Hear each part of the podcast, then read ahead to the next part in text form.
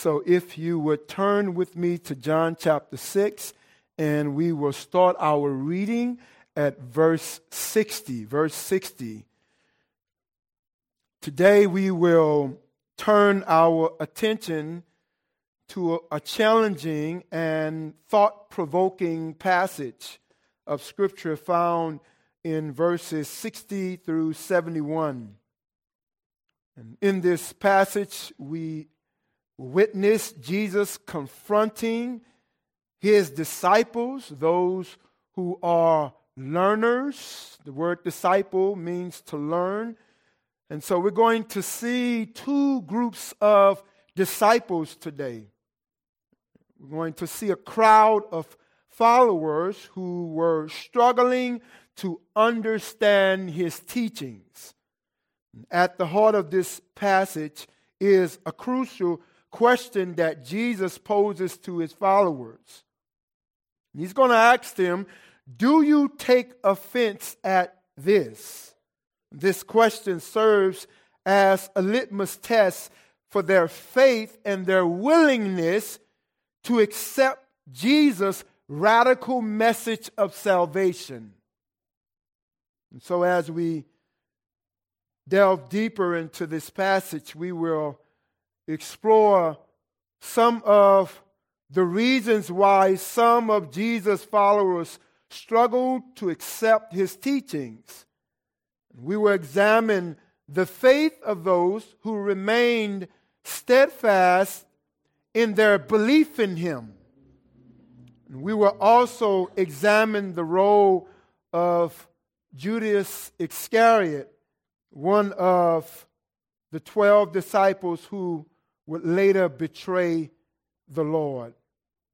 So ultimately, this passage challenges us to examine our own faith and to consider whether we are truly willing to accept the difficult and radical teachings of Jesus. It reminds us that following Jesus requires faith, it requires courage, it requires a continuance, it requires a willingness to trust the Lord, to trust His message of salvation, even when it is difficult to understand or accept.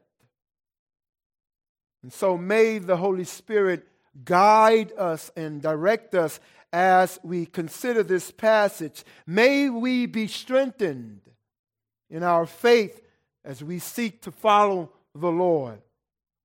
Amen? Amen. John chapter 6, beginning at verse 60. When many of his disciples heard it, they said, This is a hard saying. Who can listen to it? But Jesus, knowing in himself that his disciples were grumbling about this, said to them, Do you take offense at this? Then what if you were to see the Son of Man ascending to where he was before? It is the Spirit who gives life, the flesh is no help at all. The words that I have spoken to you are spirit and life. But there are some of you who do not believe. For Jesus knew from the beginning who those were who did not believe and who it was who would betray him. And he said, This is why I told you that no one can come to me unless it is granted him by the Father. After this, many of his disciples turned back and no longer walked with him. So Jesus said to the twelve, Do you want to go away as well? Simon Peter answered him, Lord, to whom shall we go? You have the words of eternal life. And we have believed and have come to know that you are the Holy One of God. Jesus answered them, Did I not choose you, the twelve? And yet one of you is a devil. He spoke of Judas, the son of Simon Iscariot, for he is of the twelve, was going to betray him. Our Lord and our God, we thank you for your word. We pray that you would allow your word to reach us where we are. We pray that you would give clarity of mind. Pray that you would give understanding. We pray that your word will go forth with power, that your word would reach us where we are. Pray, Lord God, that you would use me, a weak man, as an instrument in your hand. Pray that all that is said and done would lead to you being glorified, honored, and obeyed. Help us to leave here changed people. Help us, Lord, to go deeper into our faith. Help us to trust you more. We ask in Jesus' name, amen. Today's message is entitled The Disciples Who Heard the Words of Eternal Life. I want to begin with the first group of disciples. And again, we want to say that the word disciple, disciple simply means learner. And here we're going to look at a specific group. We're going to look at the disciples who heard but did not believe. As we share the gospel, we're going to have um, encounters uh, with people uh, whom we will have the privilege of sharing the gospel. But unless God comes in and do a work in them, we will also experience that there will be some who would hear the good news of the gospel of Jesus Christ but will not believe. And so in verse 60, it says, When many of his disciples heard it, they said, This is a hard saying. Who can listen to it? And In this verse, many of Jesus' disciples expressed their difficulty in accepting his teaching, referring to them, his teachings, as a hard saying. This, this, this follows a discourse given by Jesus in the synagogue. We see that in verse 59, where he presented himself as the bread of God, the bread of life. He spoke of his impending sacrifice, his sacrificial death. The disciples in question are not the 12 apostles, but rather as a larger group right? The larger group of people who are attracted to Jesus mainly due to the miracles he had just done. Remember, he fed the 5,000. Remember, he caused the paralyzed man to get up, to pick up his bed, and to be able to go into the temple and worship God on his own. He had done these things, and the people wanted to see more. They even wanted him to be the king. They say we could use him. Look at the mighty works. He was able to cause bread to come out of a basket. He was able to cause a few fish, and he fed thousands. We could really, really use him. So you could see that the Lord Jesus was becoming more and more famous among the people. His Galilean ministry uh, began to uh, uh, go everywhere people begin to know about this Jesus and they wanted to learn more from him. These disciples still had difficulty accepting what Jesus had to say because it went against their own views and beliefs, challenging them.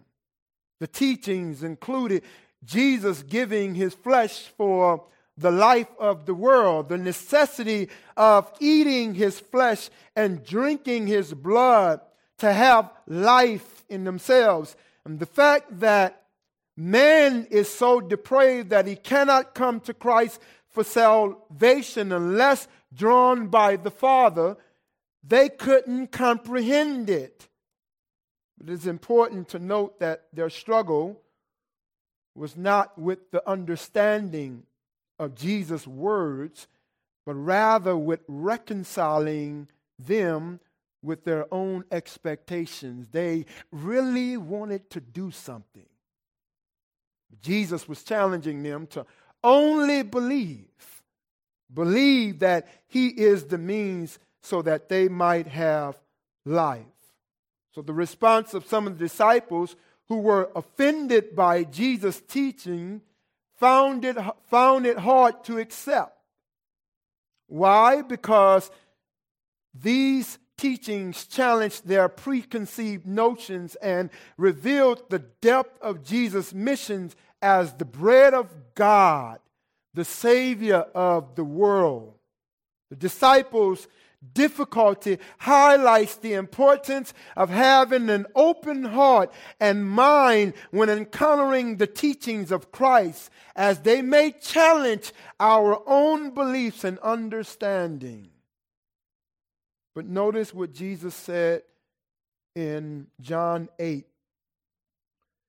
He states in John 8, verse 47 Whoever is of God hears the words of God. The reason why he says you do not hear them is that you are not of God. And so, next in verse 61, it says, But Jesus, knowing in himself that his disciples were grumbling about this, said to them, Do you take offense at this? According to verse 61, Jesus is aware of not only the outward actions of those who defy or disrespect his teachings, but also the secret thoughts and feelings of individuals, even if they are not openly expressing it. This, what they're encountering is the all knowing God. He's already knowing their thoughts. And so he knows their hearts. He knows the hearts of the people and how they res- would respond to his teaching whether in acceptance, whether in joy, whether in rebellion or resistance. This serves as a reminder that Jesus is aware of our innermost thoughts and feelings, making it important to be mindful of our attitudes and responses to his teachings.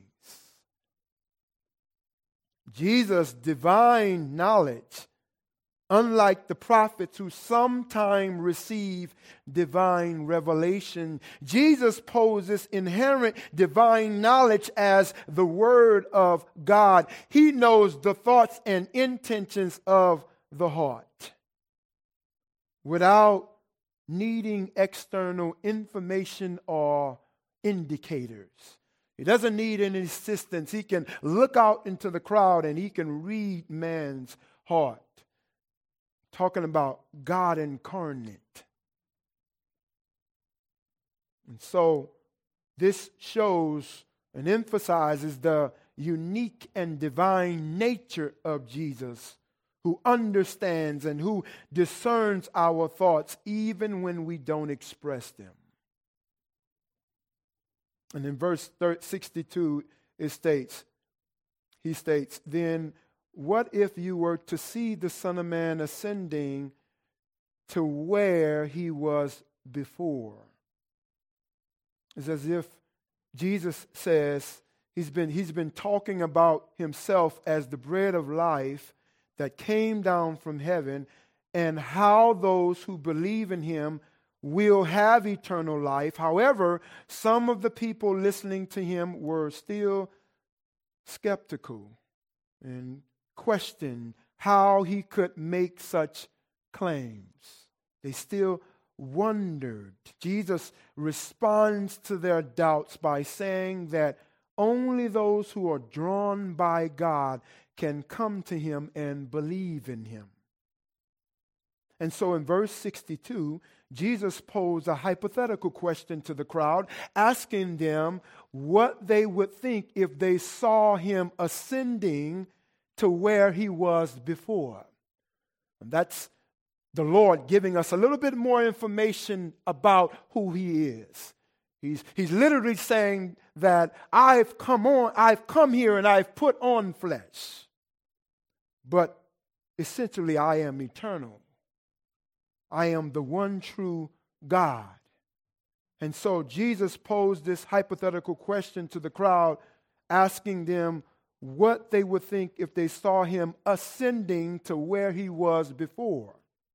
This is a reference to his divine nature and his pre-existence before his incarnation. Jesus is essentially saying that if they could see him in his true form as the Son of God, who came down from heaven to save humanity, it also challenges them that if they could see him in his true form, would they have no doubt about his identity and his authority. This verse reveals that Jesus is not just an ordinary human being, but rather the Son of God who came down from heaven to save humanity. And so Jesus is challenging them. What would this mean to them if he did these things would they still follow him? As if the Lord is saying, What else do I have to do for you to believe? However, these disciples were not listening. And the reason they weren't listening because they didn't have the Spirit of God living in them. Without God, no one has life. Verse 63, it says, It is the Spirit who gives life, the flesh is no help at all. Here we see the doctrine of the Trinity is expressed here. We've already heard about the Father's work in salvation. We've heard about the Son's work of salvation. The Son says that I can't do anything apart from the Father. For what I what my Father does, I do also. My Father has life in himself, I have life. And here now we see the Spirit of God.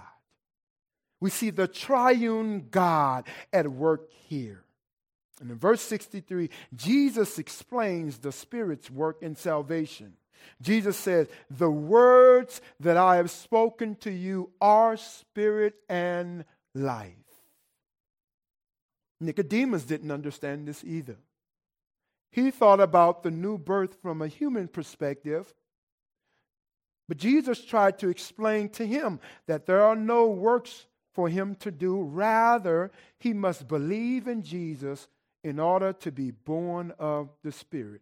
Turn with me to John chapter 3. We could see it there, beginning at verse 5. And here, the Lord is explaining to Nicodemus about his need to be born again. And even Nicodemus is trying to do something that he might earn his salvation. He's trying to use his knowledge, his means, his ability, his strength, his power.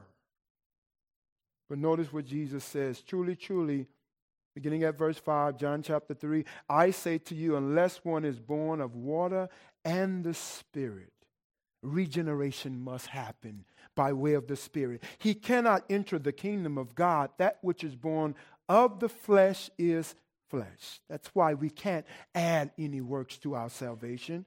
And it says, and that which is born of the Spirit is spirit. Do not marvel that I've said to you, you must be born Again, the wind blows where it wishes, and you hear its sound, but you do not know where it comes from or where it goes. So it is with everyone who is born of the Spirit. And so, in verse 63, Jesus emphasizes that it is the Spirit who gives life, not the flesh. This means that physical things like food, material possessions, or even our own efforts cannot provide true and lasting life.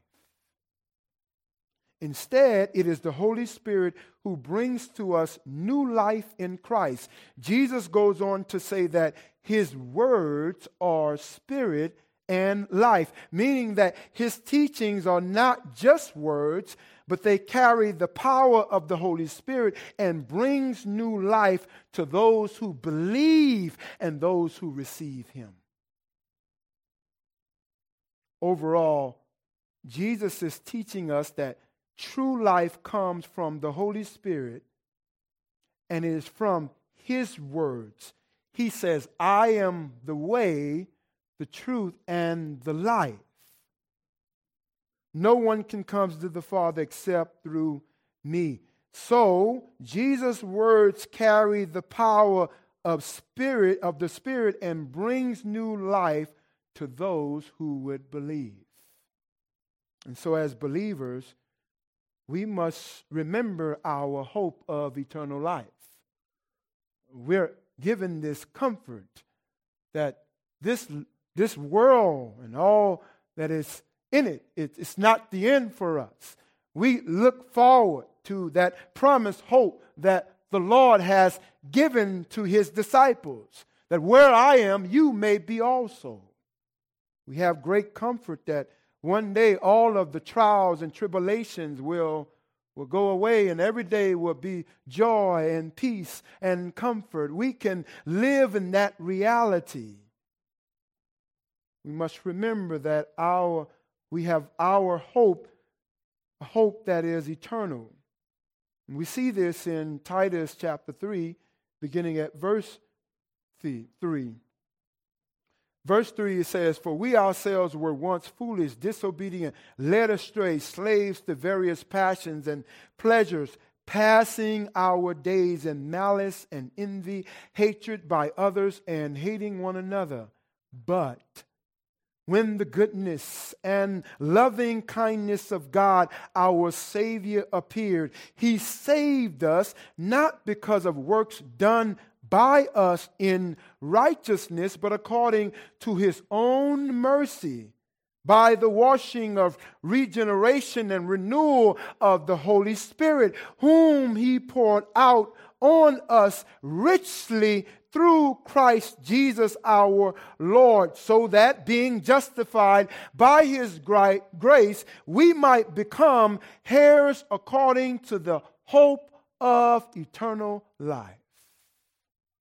We've been given this eternal life that has this eternal hope. We're not a people that are hopeless. We're not to get caught up in the world.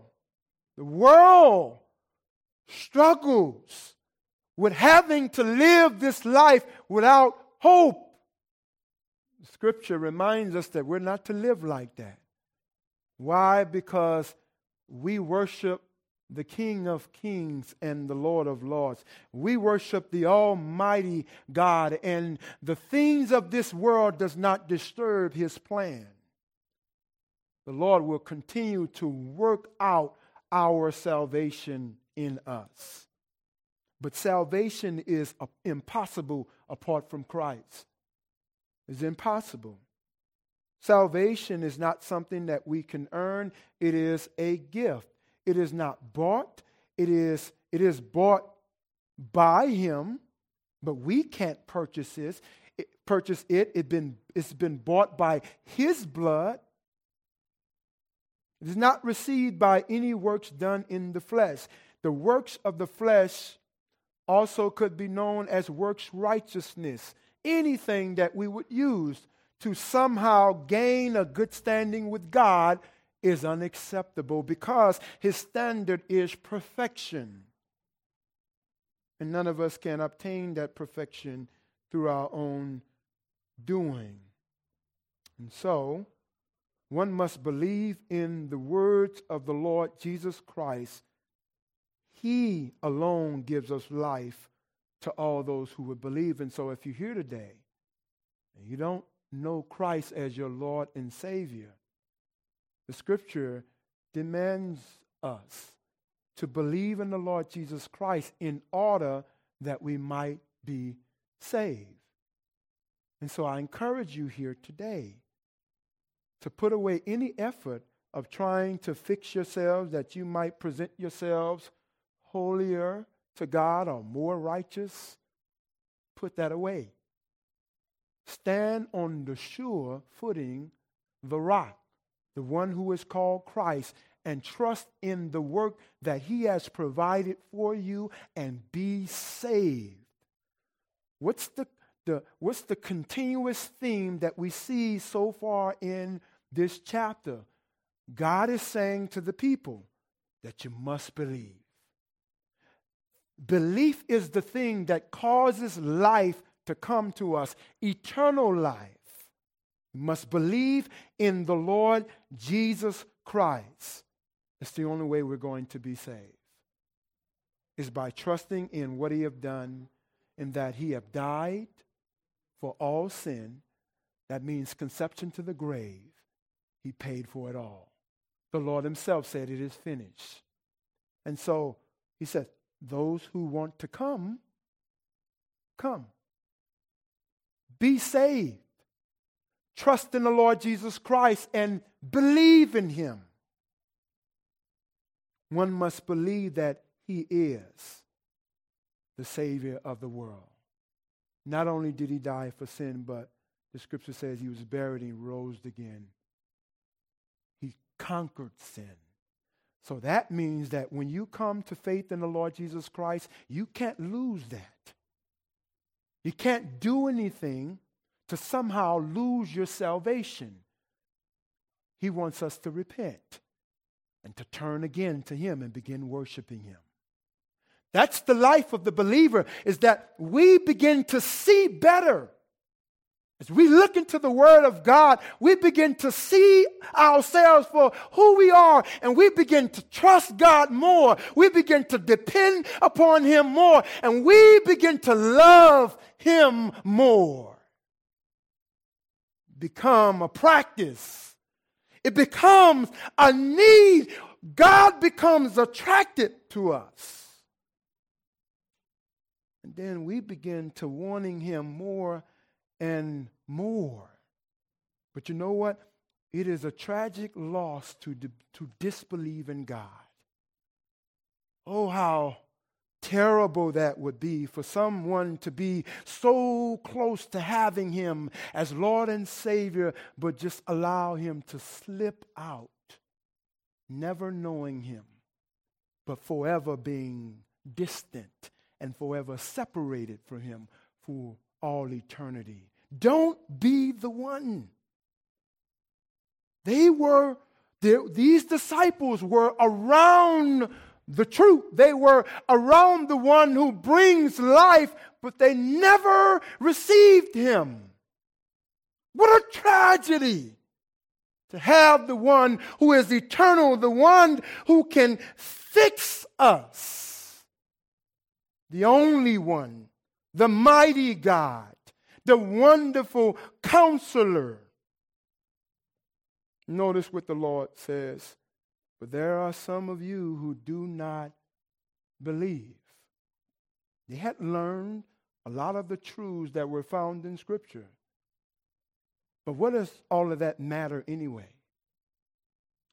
If we do not believe, if we do not trust the Lord, if we do not continue, if we don't run through the tape to the finish line, it matters that we endure to the end, right? So when Jesus spoke about being the bread of life and the necessity of eating his flesh and drinking his blood to gain eternal life, some of his disciples struggled to understand and accept this teaching. We see it all the time when we share the gospel. Uh, the scripture will explains, explains uh, things that are more descriptive language, and people would take that literally. And what we see is we see this divide. We see a wall coming up because they're taking things that are literal that was only meant to be spiritual. And that's what Jesus was trying to help them to see. And so some of his disciples struggled with, to accept this teaching. They considered it a hard saying and questioned who could listen to it. Right? But remember, Jesus used metaphorical language to describe the necessity of believing in him. And that's how we're to interpret Scripture. We're to understand the genre in the way that the writer meant it right? We interpret scripture according to how the writer meant it. So if the writer was using metaphorical language, we're to understand that. And we're to take out of it, it the, the spiritual significance of what's being taught. And so Jesus uses this kind of language to describe the necessity of believing him. He says, You must eat my flesh, you must drink my blood. In other words, I am the sustenance for life, spiritual life. The disciples lack their lack of belief in Jesus as the Messiah played a significant role in their inability to accept his teachings. If they had truly believed that Jesus was the promised Savior, they would have been more willing to embrace his words, even if they seemed difficult or challenging to comprehend. Instead, they allowed their doubts and misunderstandings to overshadow their faith, leading them to question and even reject the Lord's teaching. So the statement emphasizes the importance of having faith in Jesus as the Messiah. And when we genuinely believe in him, we are more likely to trust his teachings and seek to understand them even when they are challenging or seem obscure. Faith enables us to look beyond limited understanding and trust in Jesus' divine wisdom, knowing that he is the source of truth and salvation. Jesus states in Mark 16 16, whoever believes and is baptized will be saved, but whoever does not believe will be condemned. And so we see that it is a tragic loss to, to disbelieve in God. But Jesus, He knows His audience. He's the all knowing God. He is the omniscient one. Jesus knows all things. The text goes on to say, For Jesus knew from the beginning who those were who did not believe and who it was who would betray him. What we see here is the inability of knowing God apart from Christ. In verse 65, it goes on to say, And he said, This is why you that know, this is why I told you that no one can come to me unless it is granted to him by the Father. In this passage, the reason some disciples did not believe in Jesus' teaching is explained. The arm of the Lord had not been revealed to them. Jesus states in verse 65 that, that no one can come to him unless it is granted by the Father. This refers to the earlier statement in verse 44 where Jesus mentions that only those drawn by the Father can come to Him.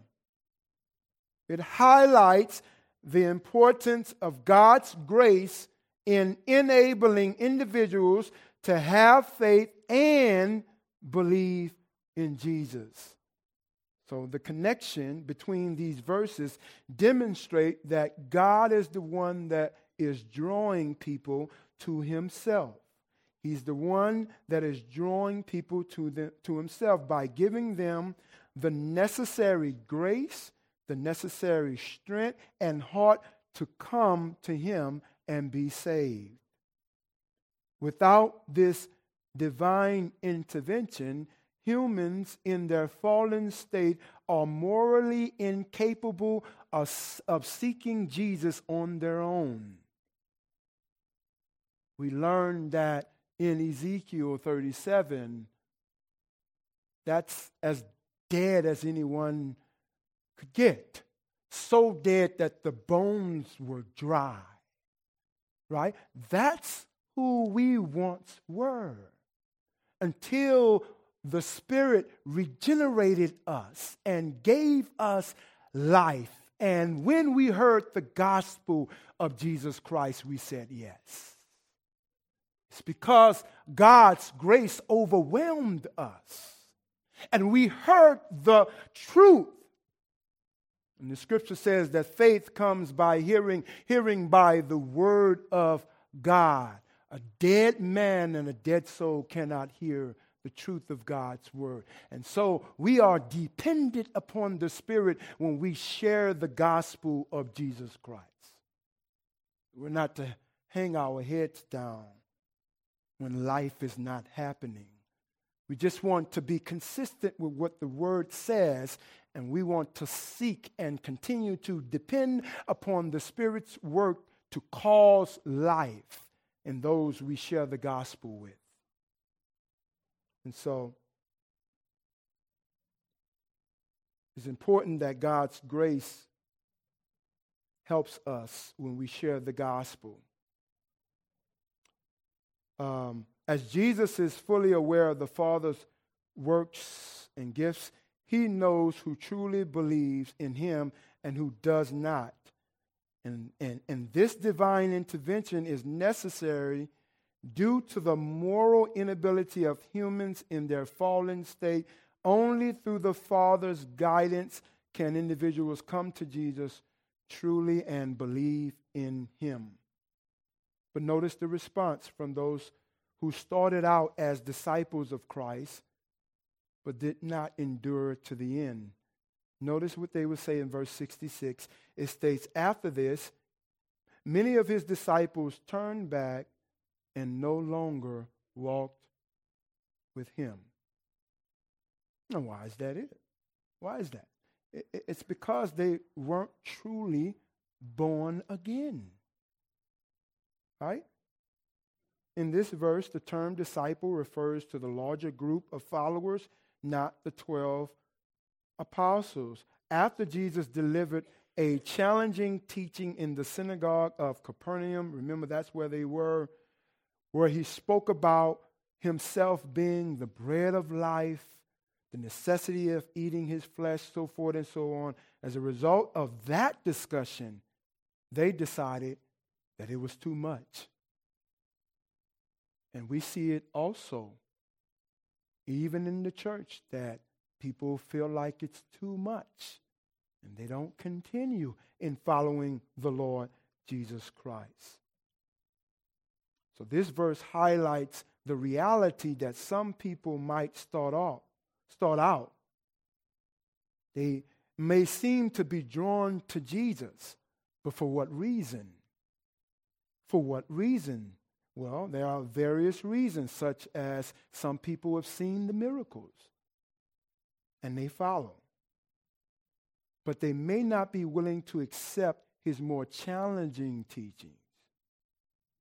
See, this serves as a reminder of importance of a strong, unwavering faith in Jesus, even when his teachings challenge our preconceived notions or understanding. We still must continue to believe. Next, we have the response of the 12 disciples. These were, uh, uh we're going to see this in the next section, really, this whole next section is really about the disciples who heard, who believed, and received eternal life. So, until we see ourselves hopeless and in need of Christ, we will never come to Him. We will never come to him.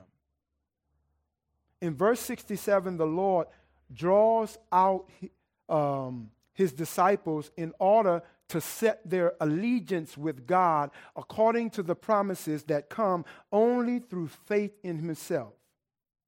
The text says, So Jesus said to the twelve, Do you want to go away as well? And, and there's, there's no middle ground, right? When it comes down to faith in the Lord Jesus Christ, that there's no middle ground. We're either in or we're out. We're either going to be drawn closer to God or we're going to push him away. And we see it here.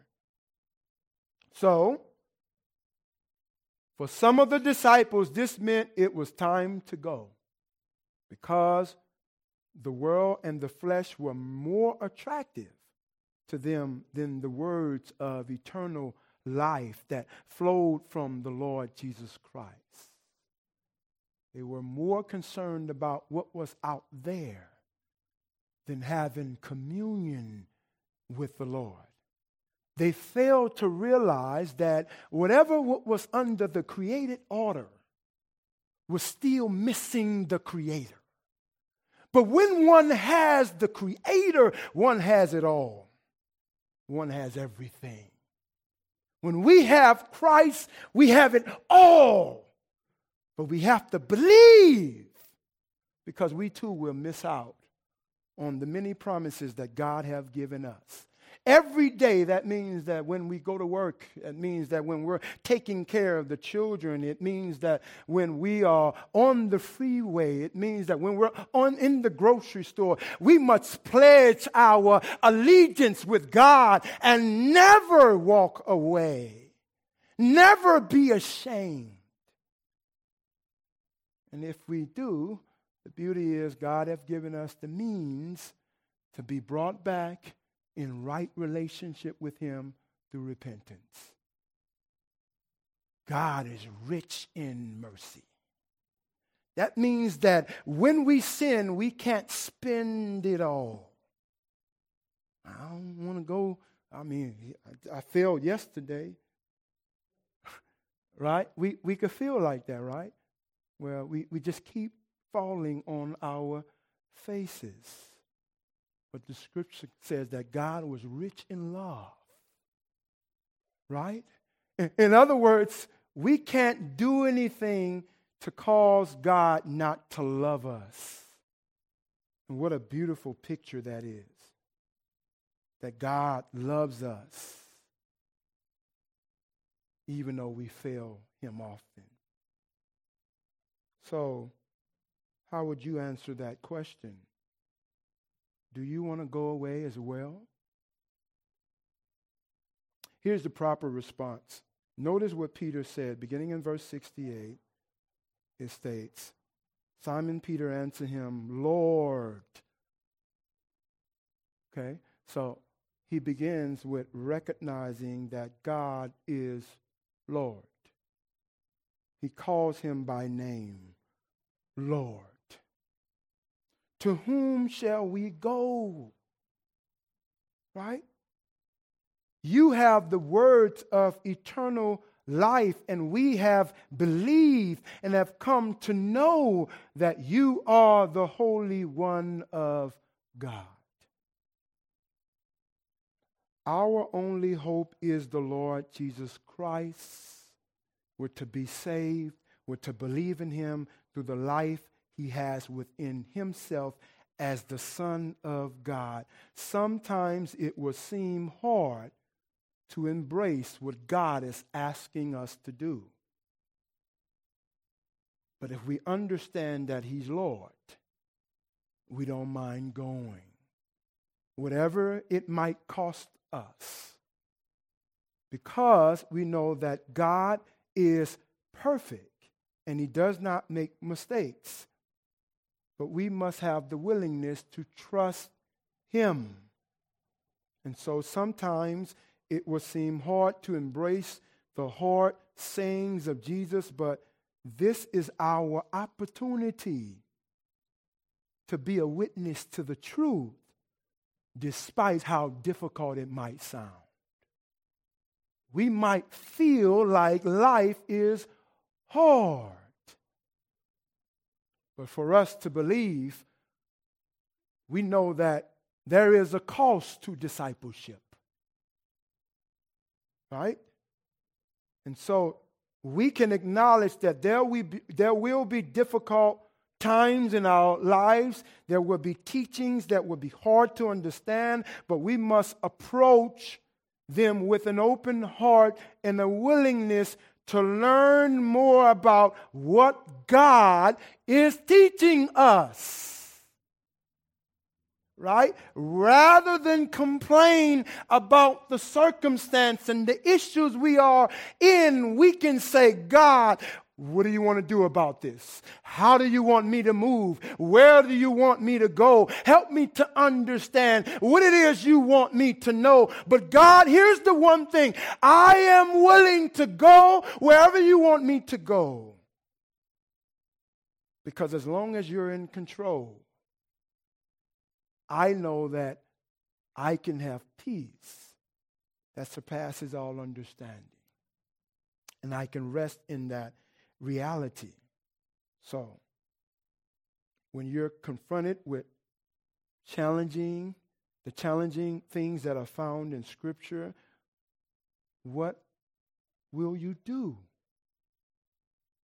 We ought to approach them prayerfully, asking the Holy Spirit for guidance and understanding. We shouldn't be offended by what the scripture says. We ought to have a willingness to accept whatever the Lord says. Why? Because He said it. Right? It's because He said it that gives it power, that makes it more meaningful. Peter and the disciples declared it in verse 69 when he said, We have believed and have come to know that you are the Holy One of God. It doesn't mean that they didn't struggle with some of the things that these other disciples struggled with. It just means that they had, they, they, they had their minds made up despite the difficulty, despite how hard it was going to be. They had their minds made up to serve the Lord their God. So the Lord expects us to embrace the difficulty of this life by putting our faith in Him through personal commitment when we hear something from the scriptures that is hard to receive. And so that requires a personal declaration of faith. We see that with Peter. We must be active in seeking to understand and apply what we have learned from the Lord through the scriptures. So, growing in the Lord requires spiritual maturity in a pursuit of deepening our relationship with God. To do this, we must seek guidance. We must pray for wisdom and discernment as we engage challenging passages within the scriptures. We are to reach out to spiritually mature men and women for insight and understanding. And it will benefit us if we are intentional about our spiritual growth. In other words, we need to set aside some time to spend with God so that we might feed our souls. We do it physically. We, we're, we're counting carbs, right? Um, we're fasting, right? Uh, we're, we're getting on the scale to see how much we weigh, right? We, we do this physically for the outward appearance. How much more should we do it inwardly for that man, that inward man that will live for eternity? What kind of investment are we giving our souls? That's a question that we all must answer. We must be intentional about our spiritual growth. We should regularly engage in the scriptures, Bible study, and prayer, fellowshipping with other believers to grow in our understanding of Jesus' teaching, to deepen our relationship with Him and with the family of God. We are a family. And in order for us to grow and to have relationship with one another, we must spend time with one another. We must invest. We must be intentional, just as we're doing right now. I'm not saying we're not doing those things, but I'm just reminding us of what we ought to do. And those of us who are not as engaged, I want to encourage you to plug in somewhere so that you might grow, so that you might feed off the table. The Lord have laid out for us a table where we can all eat and be full. And so don't pass up the table that the Lord have given us. Help us to let us take advantage of the means of grace. We must also trust in Jesus at all times when confronted with difficulty.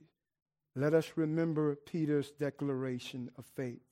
Trust Jesus. Trust the Holy One of God, the source of eternal life. Let us live out our faith in Christ by applying the scriptures daily, even when it's challenging or countercultural. In other words, we don't follow the world, right? We want to follow in step with what scripture commands of us. Let us be examples of Christ right? With Christ like love and commitment in all of our relationships and actions. In other words, I need you and you need me, right? We need each other. And so we want to live out our faith by applying this. Also, we want to be consistent. To do this by encouraging others with sharing our journey with an understanding, acknowledging the difficulty that obedience brings with fellow believers. Let us encourage one another to persevere in faith and seek spiritual growth together. Our faith is not meant for us to go at life alone, but we're to share so that others might be in prayer for us. We're a family. We're one. Let unity remain with us. Only those that are chosen by the Lord can come to him. Listen again to verse 70 and 71. Jesus answered them, Did I not choose you, the twelve, and yet one of you is a devil?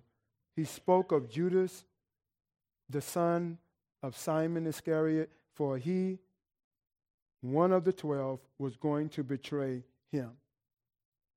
So this passage takes place after Jesus had been doing all of the things that they have seen, the miracles, and all of the people who have started out but is no longer with them anymore.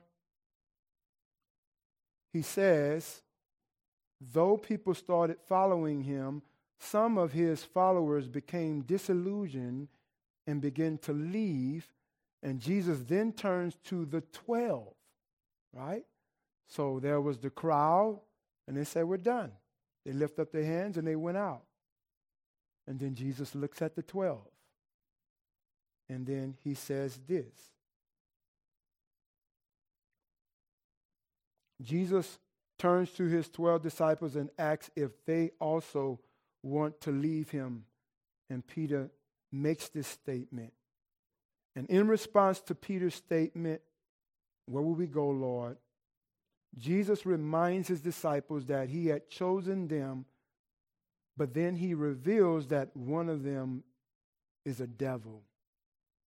Uh, it seemed like strong language, right? He didn't say one of you uh, is a non believer, right? He went so far to call him a devil, right? And we must see sin and evil in that same light, in that same way. In other words, we're not to participate in it. The scripture says, shun even the presence of evil. Right? And so this is this is a practice that we want to make sure that we're protecting ourselves and we're not allowing evil to come in. In other words, we want to fortify the walls with truth and righteousness so that the ways of the world cannot get over into our lives, causing us to stumble. So, um, this passage reminds us that his disciples that he had chosen, um, even amongst that small group who seemingly was following him, he says, There's a devil amongst you. And he's referring to G- Judas, who was one of the twelve. And the interesting thing is, when Jesus was at the table and he said that one of them will betray him, all the disciples said, Lord, is it I? Right? So, in other words, Judas was not easily recognized. Right? He wasn't easily recognized. But the Lord called him out because he knew who would be saved.